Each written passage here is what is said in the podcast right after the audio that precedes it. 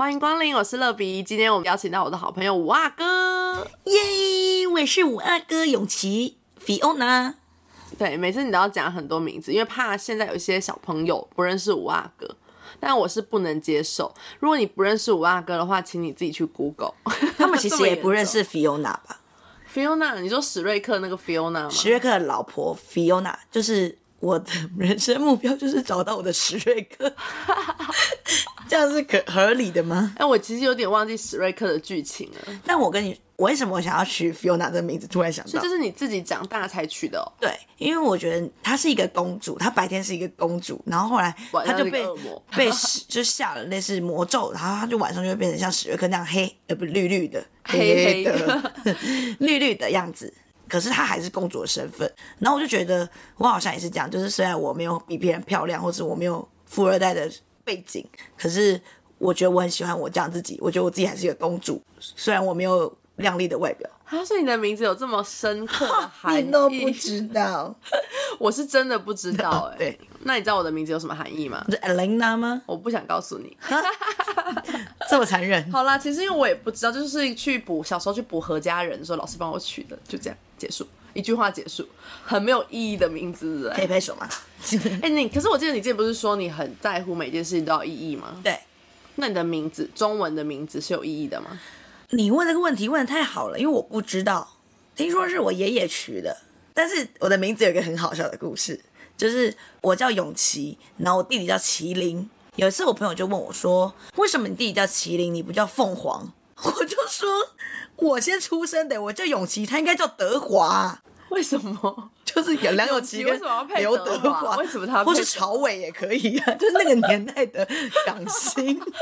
哎，我真的觉得我们这一段好像就是，如果是一些就是自己世代的小朋友听到的时候，都会觉得说这两个阿姨在聊什么？天哪，我们要讲一些欧巴的名字吗？没有，我最近越来越觉得，因为最近那个 Shiny 回归嘛，对，Shiny 回归的时候，其实我觉得对我们这个时代的人讲是一个时代的眼泪，因为它就是我们。最爱追星时期的明星，对。但是我那天看了影片，就说敏豪被就是小朋友已经叫叔叔了，叔叔。我说 what？那我也是阿姨，没有跟敏豪差不多年纪啊。对，他比我大一点。泰敏，泰敏好像还比我小哎。真的吗？好像，我记得他好像九四年哎，我也不是很记得，好像一九九四，就是差不多这个 range 就是了。好可怕哦！哎，大家这样都知道我们几岁了，我不告诉你。好，这什么幼稚的心态？好啦，我们今天其实要来分享一个，就是自己人生自我揭露，我们曾经做过哪些坏事，然后有一些可能你还没有处理好的，我们可以在节目上就是分享出来，然后我就自己放过自己，然后也也道歉，或是也也去释怀一段。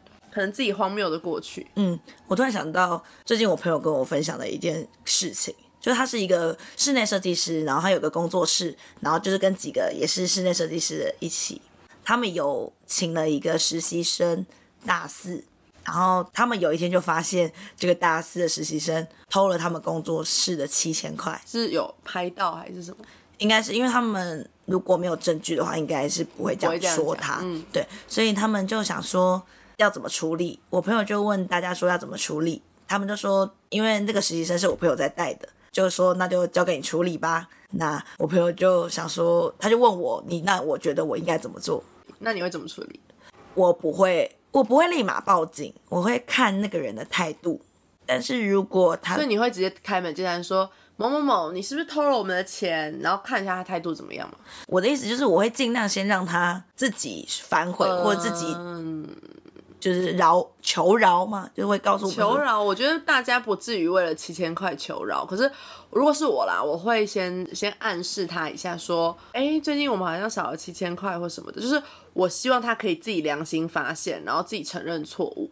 我会比较容易给别人一些机会，所以我就觉得说，如果我暗示你就说，或者你偷偷放回来。我记得我小时候有偷过东西，然后我知道我自己良心不安，然后我是偷偷放回去，因为我不敢去面对。要还人家或是去道歉，所以我觉得如果他愿意这样子，我表示他其实知道他错了。可是你刚刚那样讲，我就会让我其实我的感受性不会觉得你在给我机会，其实我反而会觉得你在挑衅我。但是我觉得是态度吧，因为我不一定是用那种挑衅的方式，我可能会讲一下说，哎，最近就是好像有掉东西或什么的，然后我不知道啦，我这因为我也没遇过这个事情，可是我觉得我 如果是我，我可能会第一个是先明示暗示给他一些机会，然后第二个是我会直接找他来聊聊，我就会说，哎、就是我阿哥，我跟你说一件事情，我发现你就是拿了公司的东西，然后什么的，你要不要就是现在就先还回来？然后我想要知道你为什么。就是我觉得为什么要偷很重要，因为你是为了要满足自己的虚荣心，还是其实你什么你妈妈得癌症？虽然听起来太戏剧化，可是我觉得如果是真的，我觉得就另当别论。就是那个剧情，当然偷东西一定是不对的，嗯，可是你的为什么而偷对我来说很重要。你是为了去买自己的限量版的球鞋，还是你是为了的家人的状况，是你为了读书，还是你真的是没钱缴房租、没钱吃饭？因为我自己也是辛苦人家，所以我完全明白有人会想要去偷钱这件事情。所以如果了解动机，是可以有可能减轻罪行的吗？嗯，其实现行犯好像就是，可是他不算现行犯嘛，因为他已经过了，他没有马上告诉他，所以我是觉得这就跟和解一样啊，就看你有愿不愿意原谅他，还有他态度嘛，就是你刚刚说他态度的问题。如果他死不悔改，那我觉得把他告到死。可是如果你好好求我，我可能就是你把钱还回来，甚至如果你真的，如果我当时经济能力 OK，然后你真的这，比如说你真的你妈妈得癌症，我 maybe 会为他就是。拿出这七千块对补回去我，可能会还会帮他做这件事情，所以我觉得我会非常的在乎他为何要偷，跟他的后续的态度。那呃，另外一个问题是，你会把他继续留在这个工作室吗？我觉得这也要看他的态度跟那个，就是因为如果他是，我觉得这世界上没有所谓一定的坏人或一定的好人，嗯，因为人就是人有自由意志，所以我们每一个时刻我们都在做选择。这一个时刻我要偷东西还是不要偷？我要说谎还是不要说？所以人的里面本来就有恶啊，就是有一个罪，对，就是那个罪性就在人的里面，所以我觉得人本来就会，我觉得人里面通常就是会选择那个偏向不好的路，很多时候，嗯，就在那种天使恶魔交战的时候，通常会比较容易，因为恶的那一边一定是比较轻松的。对，我只是说，人在很多时候抉择的时候，容易偏向那个恶魔的那一块。啊，后来这件事情怎么处理？还不知道结果哎、就是真的是昨天才得知，他才跟我讨论这件事情，然后我就是给他一些我的方案，就是用比较客观的方式，哎、但是我记得我我印象很深刻，的是我大学的时候，就是我们大一的时候有四个女生一起住，然后我们四个人就感情还不错，但是有一个女生就是比较神秘，他比较没有那么常跟我们分享他自己比较内心或是比较深层的一些家庭啊，或是他们的一些状况，所以我其实不是很懂他，也没有很了解他。那我们大二之后我们就分开住，就我们反正四个人，我们就二二。然后跟他住的那女生就休学，其实我那时候也不解为什么发生什么事，大三的时候发生一件事，就是我跟我的室友一起住，然后他那时候有打工。那打工在我们那个时候，其实我不知道为什么他们都是用信封袋，然后装现金在里面。可是我并不知道这件事情。然后呢，他有一次就跟我分享说他钱不见，他不见的方式是那个信封袋还在，可是钱不翼而飞，全数吗？全数就是因为它就是一叠钞票，嗯可嗯能比如说七千块、八千块这样。嗯我其实不确定他到底被偷多少钱。他跟我讲这件事情的时候，其实我有点难过。虽然他一直跟我说，我觉得不是你，可是他就是也不知道是谁，对我很想要找到这个真凶，因为我真的觉得我很无辜，我真心真心没有偷，可是我就跟他一起住，而且就只有我跟他一起住。虽然我们朋友就是我们的朋友们，有时候会来我们家，而且有还有时候还蛮长的，可是毕竟我的嫌疑就是最大，所以我那时候其实很难受，因为我就觉得我好想要洗刷我自己的冤屈。虽然他也没有怀疑我当时，结果我不知道这算是祸还是福啦，因为他又被偷了第二次。其实我有点忘记那个真实的顺序，但大概就是因为我们以前是四个人嘛，他就跟另外那个女生，然后他就去外边逛街，然后在逛街的过程当中，好像他去上厕所还是怎么样，反正他包包里面也有他刚领薪水的那个信封袋，然后一模一样的犯罪手法，就是他的钱被抽出来了，但是信封袋还在，就是这个犯罪手法就让他不得不怀疑这个人会不会就是偷钱的那一位。嗯，然后那时候他回来的时候就把这件事情告诉我。其实我那时候一方面有觉得有点感动，一方面也觉得有点可怕，因为我们两个都觉得我们我们跟他蛮要好的，所以我们不愿意相信他是会做这件事情的人。但是我一方面感动的原因也是因为觉得哦，终于知道好像终于找到一个嫌疑人，然后自己好像终于不是那个通缉犯的那种心情有点放松。嗯，然后当然后来发生了非常多事情，因为他们大四的时候就一起住，然后就他有很多物品不见，加上他东西不见之外，有一次我们就遇到了他们班的另外一个女生，然后那个女生就说，就是她有买了一件外套，然后那个女生就住了他家之后，那外套就不见了。可是那女生就一直说她没看到，就过了好几个月吧。然后她有一天在看那个女生的脸书的时候，发现她穿了那件外套去外面玩，了还打卡。我有一点起鸡皮疙瘩。对，然后她就问那个女生说：“你怎么有这件外套？”那女生就说：“我妈买给我的。”可是他就说那是韩版，然后很限量，别人从韩国带回来，他就不相信他妈妈会去买到那个衣服。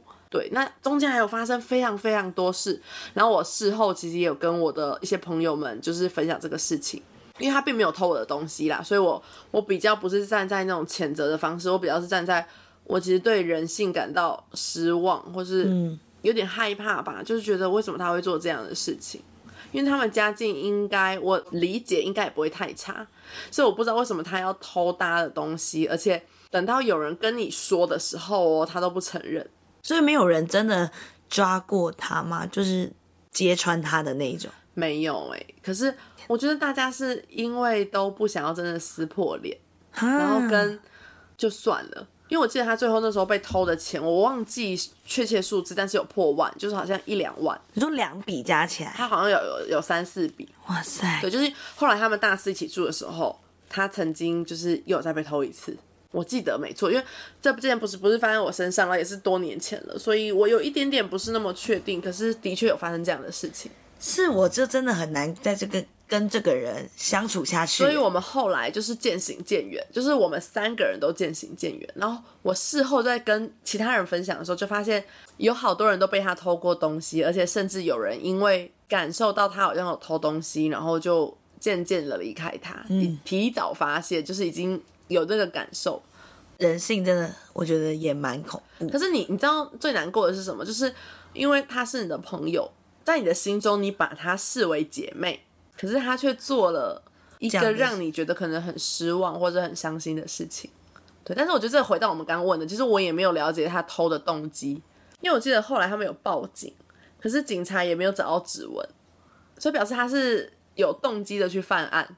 真的是有点，哎，但是我觉得我这个事件当中，因为我也没有机会去问他的动机跟他的状态，所以我也没有办法去判断我会不会原谅他或什么。可是至少他没有承认是他做的，然后他后来也自己默默疏离我们。如果你换一个角度想，如果他真的是被误会的，虽然我们后来就诸多证据就是显示就是他了啦，但是如果他真的被误会，其实他也很难做解释。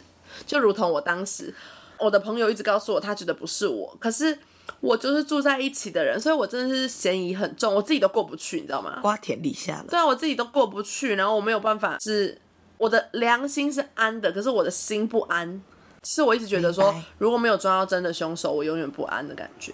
懂？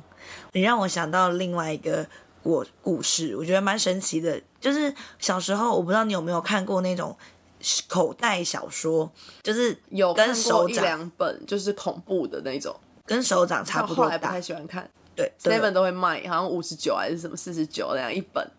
对。然后我从国中开始就很喜欢看，每一一两天就要买一本到两本，然后我就很常去，我就是去收集各大商家的，就是全家 seven，哎，这里可以讲名字吗？全可差，可以。C 叉，对啊，欢迎找我们置入，如果刚好你有在听的话。我 就就会会去各家买，然后当然还是会以最近的先去买嘛。所以那一阵子我就很常去买。有一次我就进去的时候，然后那个店长就出来跟我说：“妹妹，我上次有在监视器看到你结账的时候结一本，可是你出我们店里的时候拿出两本。他说如果你有偷的话，要还给我们，就是因为你现在年纪还很小，那时候国中。他说我们不想要报警什么的，我就跟他讲说我没有偷啊，我有买，我就是会付钱，我没有要偷你们。因为你，因为你其实没有必要偷钱，因为你是那种经济 OK 的人啊，所以你其实也没有多 OK。那我得我，对啊，你算是 OK 吧？但是我我就是已经买这么多了，我还缺你买，而且我那时候我还跟他讲说，那你们就调你们的货啊，你们今天入多少，卖出多少，是不是还剩多少，哎不就可以算了吗？你怎么国中就有这种概念呢、我就跟他说说这样可以算啊什么之类的，他还跟我说哦这是什么小本的，所以我们不会算什么什么的，就很荒唐。那我就说，可是监视器啊，我就他们就是看监视器觉得我偷，看到了然后发现我偷，那给你看啊，那拿去报警啊。后来他们就说那找你父母来了，然后呢我就无奈之下，然后我只能说哦，然后就先打给我妈，跟他讲这件事情，叫他我我刚刚以为你要说你直接拿出钱付了，没有啊，就是他现在就是他要我承认，你没有，他不是要我赔那个钱，他要我承认。就是用那种用刑的概念呢，就是逼你逼供，然后给你盖章。对，所以那时候我就觉得莫名其妙，我就真的没有做，你不然想怎样？然后呢，我就叫我妈去看监视器，然后我妈回来的时候呢，就跟我讲说，我刚刚看了监视器，你为什么要做这种事情？我说哈。我说我没有偷啊，他说那监视器上面就是你有偷，你这样人生就留了一个污点。我是没有给你钱吗？什么什么之类的，就可以一直狂骂我。那我真的那时候就一直狂哭，因为我对我妈太失望了。我觉得她怎么可以这样误会我？我觉得但是那个监视器到底什么画面？好，这这是后面的 这故事也太长了吧？还有很快？然后后来呢，我们就再把爸爸叫回来，就爸爸下班回来之后，那我们就说，他只问我一句，他说你有没有偷？我说没有。他说好，现在就去理论，然后就带着我去全家你，爸好帅哦！超帅。那时候真的觉得他超帅。一到店就跟那个店长讲说，我女儿说她没有偷，你为什么说她偷？他说：“那先生，不好意思，我们就在监视器看到了。”他说：“现在叫警察，你不要叫我叫。”然后就 把警察叫来，霸气耶！把警察叫来，我们看到底怎么处理。你这样子对小孩子留下一个什么伤痕，心里会多难过什么的，然后就狂骂那个店长。然后我在旁边就是，就也是觉得蛮蛮不好意思的这样子，因为我爸就一直狂狂骂他。后来警察就真的来了，然后呢，他们就去看了监视器。然后总之事情就是非常可笑，就是我的钱包跟那个那个书的大小差不多，所以为什么我截了一本，可是我出去的时候拿两本，所以是一本是书。为，什么前面都没有看清楚，后面才发现？所以是他们，因为他们前面都没有看监视器，他们没有看见我前面就已经拿着我的钱包进去这家店了，所以他们警察来看了结账那一段。对，所以警察来之后，他就先往前面调，他们就发现就是我是拿着拿着我的钱包进去的，哎、还好你那时候被拍到哎、对，然后呢，就是揭开谜题之后，我爸就说道歉，就是跟我女儿道歉，你这样真的就一直狂骂这样子，而且真弄了你好久哦。就整个晚上，对啊，就是在处理这件事情。对，整个晚上在可是我以为你会直接付钱的，你就觉得哦，就是花钱消灾这样。如果可以付钱，不是呃，我不，我我觉得我不能，我觉因为你得我不能真的没有，所以你不会想做这件事。我不承认，我因为也是真的没有，我会坚持到底。抵死不从，为什么要做？突然尴尬。有个叫做对啊，你在干嘛？你死不从，不能误会。呃，所以可反而是因为有人误会，增进了我们父女的关系。就我那时候突然觉得，哦，被人信任的感觉很好。那你妈、你爸有没有回家跟你妈说，跟你女儿道歉？呃这个好像没有，而且那时候他道歉，我还说不用啦，不用，就很尴尬，想说一个大人干嘛跟个小孩道歉？我说不用了，阿姨没事。然后爸爸我爸就说什么不用，做错事就是要道歉的，就很凶，超激动的可。是我觉得你爸爸某一些观念其实蛮好的，因为很多人都会觉得说小孩就是没关系，对，可是其实那对你的心理会造成阴影。如果你这件事情没有处理好，可能你长大都还是会有活在这个阴影当中。没，错。所以我觉得在生长过程当中，每一件事情其实都不要看它是一件小事。像我们现在长到这个年纪，这个年纪就会觉得很多过去的事情，现在回头看，其实都影响我们现在蛮多的。原本你可能觉得不是很在乎的，或是觉得没有什么重要的，可是没想到却影响到我们现在很多的是我觉得有。一些事情你必须要回到那个时刻去饶恕，或是去放下。刚刚讲到这个啊，其实我小时候是真的有偷过东西耶。虽然大家对我的定义哦，我其实小时候是拿过很多模范生，然后我也是那种看起来白白净净，然后不会做坏事的。我觉得我现在想起来，小时候做个两件最我自己觉得最坏的事情，应该就是作弊跟偷东西。我前阵子跟我的我小同学出来吃饭，他后来读清大，然后研究所读台大那种超厉害，他国小就已经很厉害。我记得我就跟他分享说，哎、我不知道你还记不记得，我小时候曾经有叫他帮我作弊过，然后他有拒绝我。哦，但是我还是有偷看他答案，什么的他不知道的时候，我就跟他分享为什么我那时候会做这件事，然后我还多年后，这已经是二十年后跟他道歉，可是他都已经几乎要忘记，可是我就觉得对我来说，我是一个释放。因为我其实后来真的越长大的时候，我我还记得我做这个坏事，很多人都觉得说没关系就算了，但是我会觉得我我知道人不完美，然后我也知道我这样不对，然后我希望有机会我可以回到，我觉得我会想要去正视我自己做过的任何一件事情，即使它是偏不好的，我觉得我希望我自己有勇气去面对那个不好，然后我去好好的解决它，不不管是放下或道歉等等。我觉得这对我来说是一个很重要的过程。到我大学的时候，我觉得应该是因为我大学也刚好接受信仰，我真的是一次都没有作弊，一次都没有。然后我那时候也自然而然，我觉得是我以前会觉得考试的成绩会定义我的价值，嗯。但当我长大之后呢，我第一个是我有了自己的信仰，然后再来是我自己很清楚知道考试成绩不会定义我的价值，所以那是我自己的学习的成果。我考很好就考很好，考不好就表示我在加油。我并不会为了作弊而作弊，对我不会为了要征求那个分数而作弊了。嗯，所以我就觉得没关系。其实除了作弊以外，还有偷窃。有偷过什么？我好像有在合作社偷过那种什么弹珠之类的，或什么香豆，就那种很小物，可能十元二十元。长大我就回想这件事情，我觉得是因为我当时没钱买，嗯，然后我就。不知道为什么，觉得好像大家都有，我也就想要有。可是我那个动机不是为了偷东西而偷，只是为了想要满足自己的一些私欲。我现在其实觉得蛮后悔的，但也没有机会去道歉啦，因为你也不知道合作社阿姨是谁了，然后说不定合作社都收了，或是那个摊子，就你真的也是不知道了。可是我觉得我内心就这件事情还是要处理，你不能一直埋藏在你的心里，因为我觉得好多事情是你要讲出来，你才会得医治。嗯，就是哦，我觉得就像为什么大家要学习去分享自己好或不好的，因为当你讲出来的时候，你才会真的放下，而不是一直埋藏在你心里，然后很害怕别人知道。所以我觉得好多事情，就像有些艺人做了什么事，讲了什么失言，讲什么话，可是我觉得如果他越去掩埋，大家会越觉得他就是不好。可是他越勇敢去面对，其实嗯，我觉得大家会觉得啊，他怎么会做这样的事？可是之后会释怀，嗯，而之后大家可能也会原谅他，或是。觉得他很勇敢，然后愿意去面对。但我记得我小时候曾经很深刻，我不知道你知不知道哈姆太郎？知道。那我那时候非常喜欢哈姆太郎，我都会收集那个小公仔，嗯，就是一只十块那种。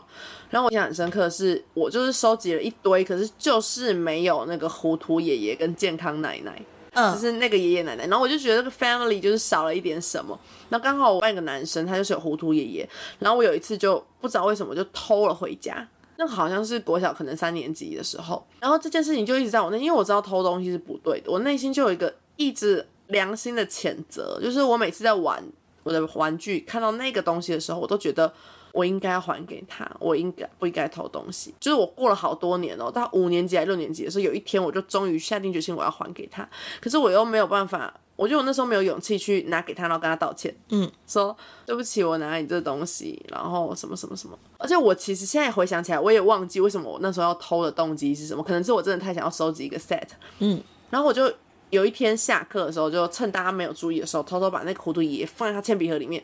然后我记得上课到一半哦，就是隔堂课上课一半，他可能拿铅笔来什么，就说啊，我的糊涂爷爷怎么回来了？说什么？我当时听到的时候，我觉得内心窃笑，但我就觉得。啊，内心中有一种大石头放下，我就觉得我人生做了一件好事，这也不是什么好事，就是只是我只是把我偷的东西还回去。可是我那时候就觉得，哇，终于去面对我做的不对的事情，然后我把那个东西还回去了的那种感觉。但长大之后，我高中我就没有偷东西的印象，就我没有偷过东西了。嗯，我有一个很不好的习惯吧，我只能这样说。哦，就惯性狂，也就是我太怕被别人觉得我就是一个什么样的人，或是你怎么会做出这种事情？类似我很怕别人这种情绪在我身上，所以我有一次是我去 KTV 吧唱歌，然后隔天就一个辅导姐姐问我说：“你昨天去哪里？”没有啊，回家。真的吗？对啊，我还能去哪里？还讲的就是很正常啊，完全没有任何，就是我已经讲到就是你知道没有留任何痕迹的那种。可是我每次讲完之后，我就会很害怕。可是我真的觉得要找到那个承认的那个起点真的很困难。或许人家根本就已经忘记了，那还要道歉吗？可是好像又要，因为你自己心里面有这样子的一个声音。我觉得你自己心里会过不去，哎，对，就是这不是时间，也不是人的问题，而是你自己知道你在做某一些事情，你会卡住，没办法突破，因为你的内心是良心不安。对，其实我觉得，为什么有些人做了一些很严重的不好的事情，他还可以吃得下、睡得着？我其实觉得蛮厉害的。就是怎么可能？因为你的内心应该会一直谴责你，然后你必须去面对。有时候突然想起来的时候，还是会觉得害怕，或者还是会觉得当初为什么要这样说？其实可以更坦荡一点，嗯，更诚实一点，更勇敢面对。你都做了，还有什么好不好说的？你都敢去做了，还要去隐瞒些什么？或是很想保持那个形象、那个样子是好的，可是本来就不可能啊。就是 本来就是会有好的，跟在别人眼中觉得不是这么理想，瞬间可能你没有办法反应，可是你会瞬间讲出一个你觉得安全或是别人会认可的答案，但是其实你自己知道你不是这样子的。你觉得这个要怎么解套？其实我觉得说谎哦，或是各种就是这种不好的习惯、不好的过去。我其实我就想到一个点，就是很多人都会说，哎，其实你可以说一些善意的谎言，但是我其实对于这个词，有时候其实蛮疑惑的啊，善意的谎言，但是要怎么去评估善意或不善意呢？对，因为你以为善意，可是别人觉得你是恶意。我觉得这就回到我们之前讨论那个人格特质的时候，每一个人的人格特质不一样。有些人可能对于说谎会非常的愤怒，我会觉得你就是背叛我。可是有些人会觉得其实说谎也没什么，嗯。所以我觉得那又跟你相处的那个人的特质跟你自己有很大的关系。但我是觉得我长大之后，我学习一件事情就是尽量不说谎，嗯。可是不说谎的意思不是说我每件事都要告诉你哦，我是呃，比如说你问我一件事情，我不想告诉你的时候，我会。告诉你我可以告诉你的那一块，嗯，可是我不会把全盘告诉你。就好像我现在公司有个同事，他是一个很奇怪的人，就是他会很喜欢一直一直一直挖你内心的那个秘密。嗯，我印象很深刻，有一次就是我的代理人他就请假，然后那个人就问我说他为什么请假，我就说哦，因为他家有事。他说他家什么事？他请什么假？我就说丧假。通常你听到丧假，你的想法是什么？就是已经有过世的人，就不用再多问了。这是一个悲伤的故事了，你为何还要再？他就问我说：“谁死掉？”我当时真的超级傻眼哎！我就觉得天哪，怎么会有人这么八卦？八卦成就是你连一个人请丧假，你都要去怀疑？因为其实他可以申请通过，在人资那边已经是有附证明什么的。因为其实丧假是要几等亲以内，然后附证明、附附文，你才可以请。他一定是有，可是你为什么要就是这么？这样子呢？后来我其他的同事就教我说，其实对付这种人，你不需要每一件事情都告诉他真的。他说他们反而教我一个我觉得挺有趣的，就是他比如说，哎，你今天就是你昨天去哪里？可你不想告诉他，可是你也不想说谎嘛，因为我我可能去唱 KTV，可是我不想要告诉你说，哦，没有啦，我是去补英文。嗯，他可以做什么？他说，其实你可以不用一直丢直球，你可以学习丢一些变化球，或者丢一些就是比较圆滑一点的。比如说，你就会说“天机不可泄露”啊，或是“这是秘密，不能告诉你”。这种我就觉得很有智慧。我其实后来想想，觉得非常有智慧。因为当你面对一些很八卦的人，你不想要告诉他，可是他又会问你的时候，因为他知道你是个善良的人，嗯，你不会不告诉他。